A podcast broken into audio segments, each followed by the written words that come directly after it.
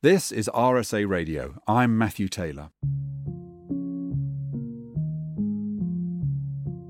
When push comes to shove, as it does to everybody at some point in their life, these things that we built our consumer society around are of no value to us whatsoever.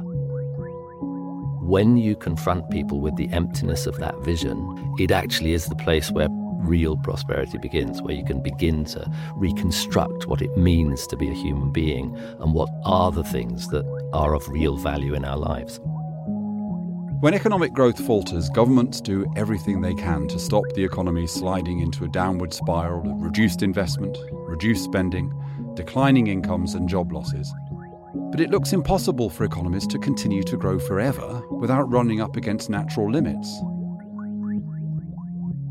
Despite big shifts to renewables, in March this year, the Mauna Loa Baseline Atmospheric Observatory in Hawaii reported the second year of record increases in the concentration of carbon dioxide in the atmosphere. We're on track to exceed the safe levels of carbon dioxide, which would limit global warming to 2 degrees by 2030. Well, alarm bells about limits to growth were first sounded in the 1970s, but more recently, a critical moment was the publication of Tim Jackson's book, Prosperity Without Growth. The book began as a controversial report of the British government's Sustainable Development Commission. It was published just after the financial crisis in 2008. It's been translated into 17 languages. Tim Jackson, who's Professor of Sustainable Development at the University of Surrey, Director of the Centre for the Understanding of Sustainable Prosperity, has just updated and expanded the arguments in a second edition of the book. I'm delighted to say that he's with me now to talk about it and to help me to understand how we might redefine prosperity. So, to start with, Tim, can we talk about the key original ideas in the book, just to remind people of those? On the one hand, there's the dilemma of growth, the economics of how you have a functioning economy without growth. And on the other, the attempt to redefine prosperity and to interrogate what's going on psychologically and in the structure of society that drives us to consume more and more, even though the evidence is piling up that it doesn't make us happier. As you indicated, the starting point really was a kind of not age old, but certainly a well known dilemma. We're living on a finite planet, and the vision of almost every single mainstream economist is that the economy is going to grow and grow and grow. And in the process of doing that, uses up resources, it uses up environmental space, and, and you see this kind of disaster scenario writ large, um, which the Limits to Growth people, the Club of Rome, were the first people to sort of articulate precisely that um, eventually you're going to reach the limits of that process. When I joined the Sustainable Development Commission 2004 and I sat down with the chair of the commission, Jonathan Porritt, we sort of said, you know, what are you going to do, Tim, as economics commissioner? And that was the thing that we settled on was to go back to that debate, a, a, debate that had sort of gone underground in the intervening decades and, and had been replaced with a kind of uh, technological optimism that we could solve all our problems with technology and that economies could grow and grow and grow. We'd get more and more efficient. Everything would be all right. And in a way, a sort of savior narrative around technology. Technology would save the day and, and we could square the circle and we could all live happily ever after. And yes, the economy would grow exponentially year on year on year. And it's funny looking back on it because we talked to government all the way through this process, and we even had insights from within Treasury saying, uh, yeah, this is a good time to ask this question because we're pretty safe in the growth model. Things look like they're going well. We have the longest period of sustained growth in whatever it was that was being talked about. I think quite a long time, like 200 years or something. And nobody knew that the crash was coming. So here was a safe space to say, are there limits to this model and to think about whether, in fact, prosperity is the same thing as getting more and more and bigger and bigger each year, uh, and bringing back to the table some of those distinctions and realizing actually that it's very straightforward to make that distinction between prosperity and the output of the economy. The output of the economy is a you know a good accounting statistic. It tells you how productive you are. It tells you how much people are consuming. It's a very bad indicator of of quality of life or well-being or prosperity, and everybody knew that really.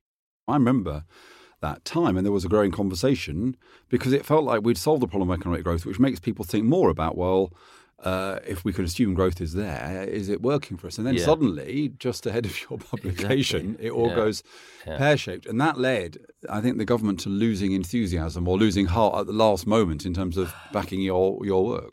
Yes, it, they definitely did at that point. But to be honest, it was a difficult conversation before because not everyone agreed that we should be looking at it. I mean, there was another conversation, again involving a Treasury official, where they said we're going to look at this question again. And the response was, ah, now I see what sustainability means. It's, it's all about going back to live in caves, isn't it? And behind that question, a, a sort of almost visceral fear about the bad stuff that happens when growth goes away. And that was really influential to me actually in the writing of the book. It's why I framed it around this idea of a of a dilemma. You know, it's pretty clear that growth, certainly as we've had it, is unsustainable. But what's the alternative? What happens when economies stop growing? What are all the bad things that we have to worry about? It was in part, I think, the framing of it as a dilemma that made the book kind of work at the end of the day because it wasn't someone coming out just growth bashing, which we had some of before. And it certainly wasn't someone being prepared to accept that growth is the answer and technology will save us. It was it was actually putting those things together and saying actually this is the biggest challenge of the time in some sense because it's about the kind of society we want and the kind of economy that's going to deliver it. One of the things that the book does is, is it is a kind of reality check. And I suspect that people listening will have in mind the kind of reassuring things that we say to ourselves or we hear about the fact that we needn't be pessimistic about the, about growth. So one is the idea that what we're seeing is a kind of decoupling that, that growth is no longer as associated with the consumption of energy and finite materials as it was in the past, and that's something you pretty effectively nail in the book. It was an open question to me at the time when I went into it, and we commissioned some work. We looked at our own studies, we looked at uh, things that other people were doing around the world, big secondary literature review. And in the first edition, uh, you know, I made this particularly made this sort of distinction between a, a, an efficiency-based decoupling, a relative decoupling. So growth is going up, but resource consumption isn't going up quite so much. And absolute decoupling, where yeah, growth is still going up, and we are really reducing our resource input and our impacts on the planet, and we're going to reach our targets by doing that. And although you can see lots of examples of the first one, the relative decoupling, the efficiency based argument, you see very little, particularly at the global scale, of absolute decoupling.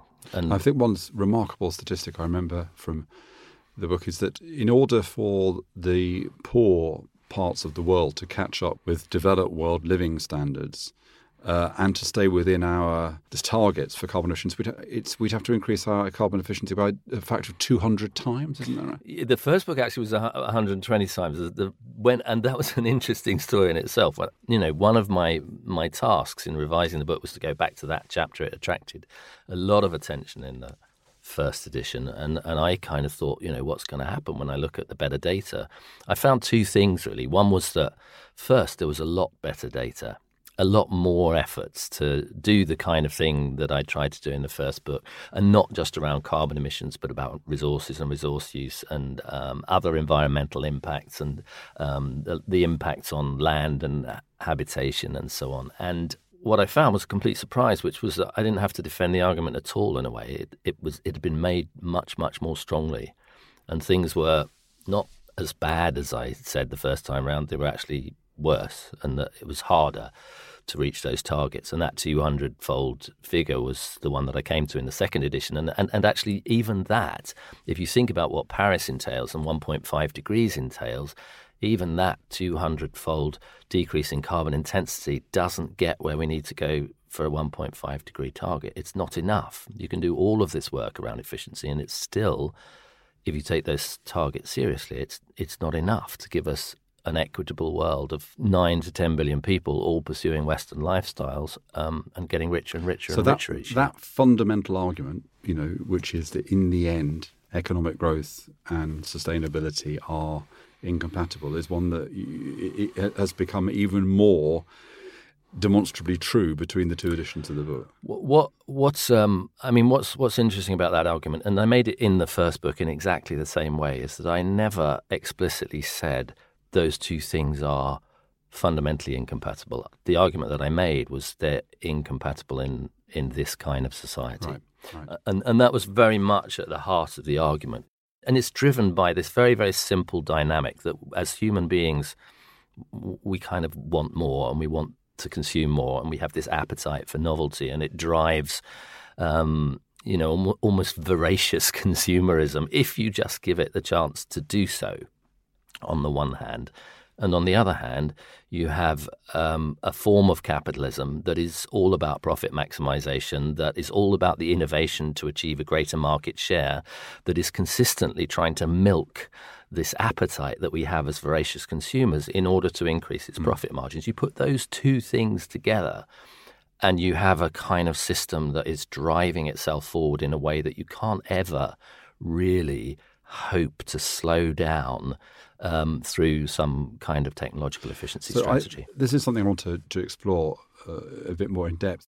On my way here, I went onto the BBC website and I saw ONS had, had, had said that the growth rate for the last quarter of last year wasn't 0.3%, it was 0.2%. Mm.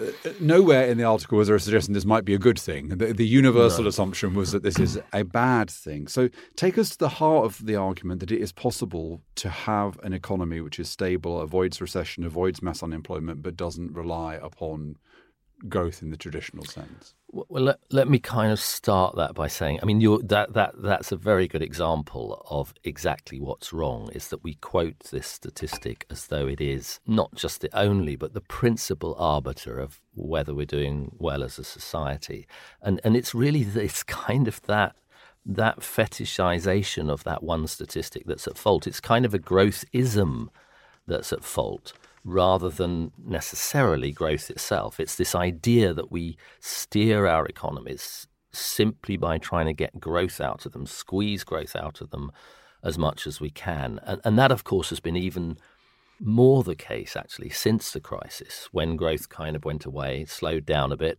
uh, lots of conversations with economists about are we now in a different place? Is this the new normal, a place where actually the growth rates are not as high? And if you look at long term statistics of the growth rate, you find that it is systematically declining in most advanced economies. So even in its own terms, we're reaching this space where the, we can't rely on this growth based model. But it feels like anymore. a very uncomfortable space, Tim. And what it is a very uncomfortable. That which space. you're describing is precisely what many people would say is lying behind widespread disenchantment, populism, a set of kind of political forces that feel quite dangerous.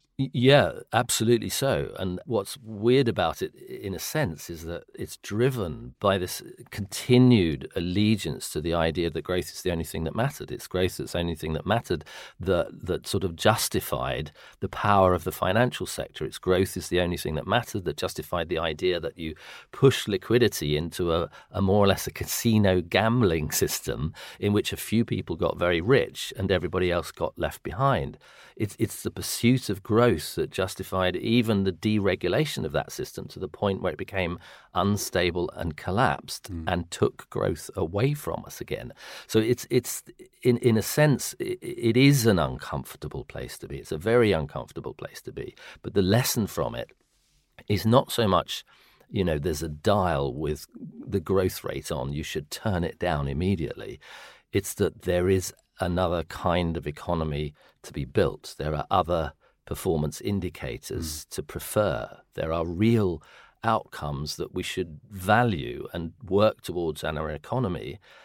And these were all being squeezed out essentially by this kind of chasing of growth in a in a rather single-minded and somewhat mindless way to, to over a period of decades. So you, have got a kind of macroeconomic argument in, in a sense, which is that we should understand the distinction between a kind of healthy economy, an economy which is leading to greater human satisfaction and economic growth. And then the, the kind of mirror of that argument at a more kind of individual level is for us to understand the difference between human fulfillment and consumerism. And, uh, and, and the book has a lot of material about trying to understand what you call the iron cage of, of consumerism. I wanted you, you, to explain that concept a bit more, but I, I was going to put it to you in, in terms of one particular thing, because one of the things I love about the book is that you you don't want to caricature your opponents. You want to, to, to explore what your opponents are saying. And you recognize, for example, the importance of materiality. This is not a book that says, look, actually, let's all just go and live in yurts and, mm. and, and, and, write poetry. You know, you recognize mm. that in materiality, things have always been important to human beings. So I just want you to look at this from one particular lens, which is the idea of fashion. So I mm. walked here along Oxford Street, yeah. and there's people wearing lovely new clothes. You know, I'm a bit old to understand what the latest trends are, but nevertheless, fashion is something we love. It's hmm. creative, it's bubbly, it's exciting. We enjoy talking about it. But in a way, fashion is, is has been designed to drive this consumer machine because fashion is there so that every year we say, oh, we're going to throw everything away because it's not the right kind of hem length or it's mm. not hmm. flared enough or it's not the right colours and start all over again. Tell me, but in explaining the iron cage of consumers, what happens to fashion in your in your kind of post growth society? You know, it's a really interesting question because one of the things that absolutely fascinated me after the after I began talking about this, actually before Prosperity Without with Growth was published, I was exploring this issue of materiality and consumerism and the way it's driven, and I was absolutely taken aback because one set of people who really wanted to talk to me about this came from fashion so London School of Fashion, for oh, example, right. you know, invited me to stuff, and they've got programs on sustainable fashion. And I asked them, you know, what on earth can that mean? Because you're surely you're just trying to encourage more people to buy more things and turn it over faster, so that you increase the profit margin of you know sweatshop labour production companies in desperately poor places in the rest of the world. And I mean, I don't quite say it like that right. to those people because it's a false caricature in a way. But it is a challenge for fashion, and, and it's very interesting that there are people in the fashion industry who are coming up with different kinds of models and saying, actually, you know, there's a fashion industry around make and men do. There's a fashion industry that is about plurality in cottage industry. There's a fashion industry, of course, that is driven in this fast fashion way where you turn over, you know, huge profits on the basis of very fast changes and and and and you stimulate this kind of insatiable desire for novelty. But there's also a counterculture that's resisting that, and it's also within inside the fashion industry. And to me, that's a kind of it's an example of you know how it's possible, if you like, to escape the iron cage. The iron cage metaphor is this idea that you know we're not fundamentally evil, selfish, totally hedonistic people but we do have this desire for the new. We do have this desire for novelty. And novelty is like brightness, it's like shininess. It's like saying the future is a is going to be a better place than the past was. It's about saying we have hope for our children and what's achievable for them. So this this idea of the new and of novelty in itself is not something that we should or could really throw away. Mm-hmm. My argument is rather that, that it's it's when you place that at the center of all our motivations and when you place it at the center of your marketing strategies and when you place it at the center of the way that you think about enterprise and what enterprise is producing, and when you place that at the heart of your profit maximization model, these two things kind of mutually reinforce and they just bind us mm. into this cycle where we, we think of ourselves just as novelty seeking consumers. And whenever we stop doing that, we're encouraged by, by, by advertisers and investors and politicians to, to go back out and do it again, to max out our credit cards. And that's an example, I think, Tim, of the way in which the book tries to get us to think systemically about the ways in which different aspects of the kind of growth machine economy reinforce each other and hmm. depend mm. upon each other. And you know, it's going to be hard in, in the few minutes we've got remaining. But there's a there's a critical chapter in the book which I think has developed in the second edition from the first, which is the key ideas that we need to understand or reimagine around, for example, money. Yeah in, in terms of what a different kind of economy would look like. Mm. There's four things in particular you want us to, to think about differently. Just tell us about those. It, it, it, was an important part of the second edition, really, was elaborating a little bit more what it might mean. Okay, there's no dial with growth rate on that you turn down, but are there foundations mm. for a different kind of economy? And basically, I reached into the conventional box and said, actually, you know, here's enterprise. What? How do we have to think? About enterprise. It was a labor divisive, um, profit maximizing, linear throughput of the mass production of material stuff that wasn't improving the quality of our lives beyond a certain point. Is there another way to think about enterprise? Mm. And saying, yes, actually, think about enterprise as service Hmm. Because it's service that improves the quality of our lives. It's service beyond our basic material needs that allows us to have education and social care and health and community and refurbishment and art and creativity. All of these things that are about prosperity in this broader sense come out of reframing the idea of enterprise and saying, actually, let's call it service and Mm. service of people in the service of other people. And likewise with work, where it's an issue that everybody is kind of beginning to come up against. We have this vision that work is a kind of cost to producers and it's a kind of penalty to workers. Um, and actually, it totally does away with the idea of of people being in service to each other. And that being an important part of prosperity to have meaning in one's life is in part about being able to participate in society. And to think about work as a way of participating in society is a transformation of that concept. And to me why at this point that is such an important transformation is because we seem to be carried away with that old paradigm of let's get rid of as much work as we possibly can and make our products cheaper and cheaper and cheaper uh, so that we don't have to be paying these wages to all these annoying employees that we're trying to integrate into our production system. It goes back to that savior narrative of technology that we now have AI and we have robotization. And of course, they can do wonderful things in society but they can't necessarily do a lot of the things that human beings do. And they can't give us the satisfaction of the doing of them. So, this idea of transforming work, I think, is a narrative that is going to become increasingly important as we try to navigate what this transition is going to be from old models of, of production um, into new models of digitalization and AI. And and the one thing that I would not want to get lost from that quest is this idea that actually, particularly in certain sectors, in care, in craft, in creativity, it's the value of the time that we as mm-hmm. human beings spend in society that gives value both to the work and the service that comes out of it. It's Well, I, I hope I'll make a small contribution to that in terms of emphasising the importance of the quality of work. I, I want to turn in our last few minutes onto the kind of impact of the book and the relationship between ideas and social change, but just very briefly, and this is really hard, I know, because it's a complex issue. Money as well. You want us to think differently about money. Yeah, this was something that came very specifically into the second edition, and it was something that I hadn't known about for some time, and that the real pioneers in, in thinking about money had talked about for some time.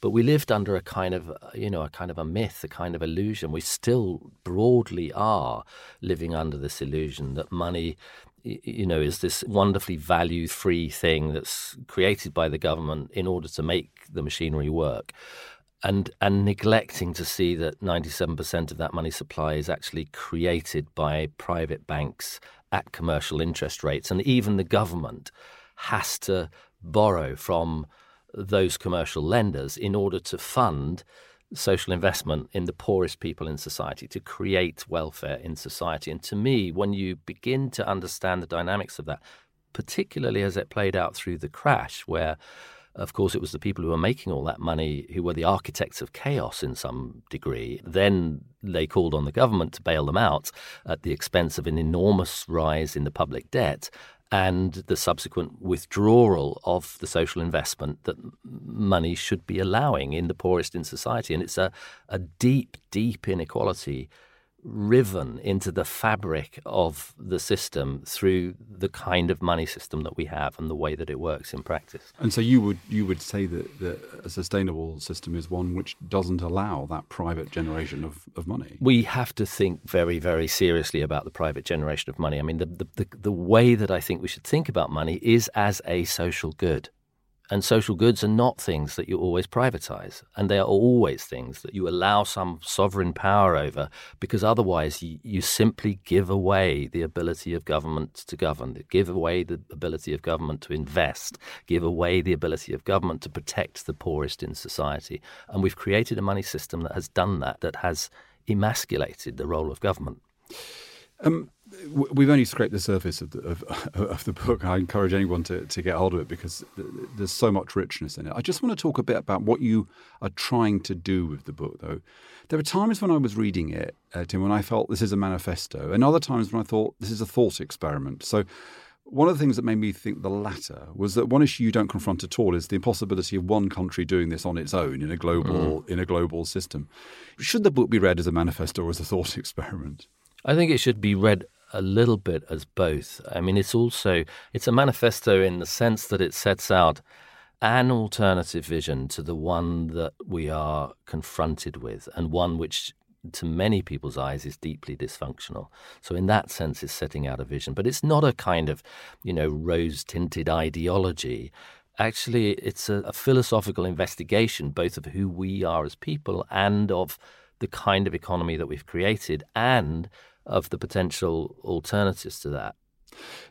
At one point in the book, you you asked the kind of question was rhetorically, you know, can ideas change things on their own? Now, my view of social change is that complex social change nearly always takes place because lots of different things all happen together, and there's mm. something that is the tipping point. There's something that's a final rung on the ladder that gets over the wall, but you need all the yeah. other rungs as well.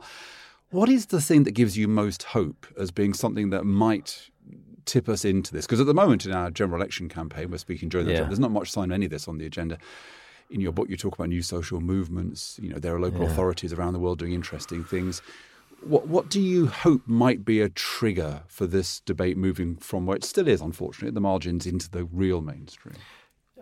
Yeah, it's interesting you say that it's the margins. I mean, I have I have a different experience of it, which is that actually, in the seven years between the first edition and the second edition, um, my arguments and the arguments that I was making in that book have created a kind of meme that is now reflected back at me. So I find it actually quite difficult sometimes to go to an audience and present my ideas because I find they're already there. Mm. I, I, find it difficult to go into my kids' classrooms and, and start teaching it because they will already have absorbed it. Not necessarily through me, not necessarily through prosperity without growth, but because there is a kind of countercultural meme that that has a momentum that it just did not have before the book was published, um, or at the time the book was published, in the intervening seven years to a decade, this countercultural meme really exists, and it doesn't exist just as ideas; it also exists as practice. And I think that mm, it isn't so much the ideas thing that gives me the sense that we might be at a tipping point, but it is this idea that a lot of the ideas are, in, are, now embedded in practice, that there are people out there doing it, and they're not doing it in the mainstream necessarily, but they're doing it everywhere. They're doing it in you know community health. They're doing it in B corporations right. and and um, not for profit enterprises. So one, one thing that you have to try to do as an economist or a social analyst is distinguish a trend from a cycle. So I think what I, what I'm hearing from you is that although in the cycle it might look as though we're not talking about these issues very much, you know, well-being is not really on the agenda like it was even a few years mm. ago. We're all kind of a bit focused on kind of growth and austerity right now you want to say that the underlying trend, the kind of social discourse, is still going in the right direction, mm. and that eventually that social discourse will permeate the establishment. It must do. It has to because because the alternative doesn't really exist. So so there has to be a point at which that narrative begins to bite. And and to me, you know, there were some really there were some fascinating responses to to to the work from all sorts of places, from venture capitalists to investment analysts to faith groups to literary societies in North London to you know schools who wanted me to go and talk about it. One of the most fascinating, I think, response that I got was from the manager of a hospice. He wrote to me and he basically said, you know, every day my life is people coming through my door in the realization that when when push comes to shove, as it does to everybody at some mm. point in their life, these things that we built our consumer society around are of no value to us whatsoever. And the project, when he put it in that way, it sort of immediately to me kind of humanized it because, because there's, a, there's, an irony there, I think, because uh, uh, well, we haven't got time to explore. but I, I think an intriguing idea that pops up two or three times in the book, but you don't pursue it too much. Maybe it's just too bleak. Is that potentially consumerism is a reflection of our anxiety about our mortality? Absolutely, no, it absolutely is. And there are some, you know, some people who have much more powerfully than I have have have made exactly those arguments it's fascinating on the one hand, are we really being driven by this death anxiety that we're suppressing somewhere so that we don't have to think about it and all we think about is bling. And at the same time, it is potentially a place to go. And this was the other part of the conversation from the hospice manager. When you confront people with the emptiness of that vision, even if it's a very bleak way to do it in his circumstances, it actually is the place where real prosperity begins, where you can begin to reconstruct what it means to be a human being and what are the things that are of real value in our lives. And finally, Tim, you are an economist, even if you are uh, an economist who argues uh, with a, uh, with mainstream economics on many issues. One of the things that's going on is a growing kind of desire to democratize economic debate. Um, we at the RSA are running the Citizens Economic Council, and I think you spoke there a, a few days ago. Do you think that an important part of this shift that you're talking about is this attempt to say economics should be democratized. It is something we can all talk about. It isn't yeah. a technocratic expert area. I absolutely do. And it was really fascinating that day that I spent there with the Economics Council people and really, really good people who had no expert knowledge or education around economics, but coming into a context where they began to understand actually that economics is ethics, e- economics is morality, economics is choices. Economics is about the conditions of the society that we want to live in. Economics is about relationships. And actually, it's absolutely right that ordinary people should be able to engage in that debate because it's about our values and we all share those values. And the one reason for engaging in economics, and I said this to the group at the time, which I is just a quote that I really love, is Joan Robinson writing in the 1930s and saying, you know, what's the point of economic models? It's so you don't get fooled by economists. And this idea, actually, that we should be encouraging a literacy because economics expresses some of the most important values that we have as a society and as individuals, and it's critical to all our relationships, and yet it's obscured by a technocratic language. And taking the blinkers off that and allowing people in is vital. Tim Jackson, thank you for joining me. Thanks. This podcast has been an RSA and Resonance production. To receive future podcasts from the RSA, make sure to subscribe.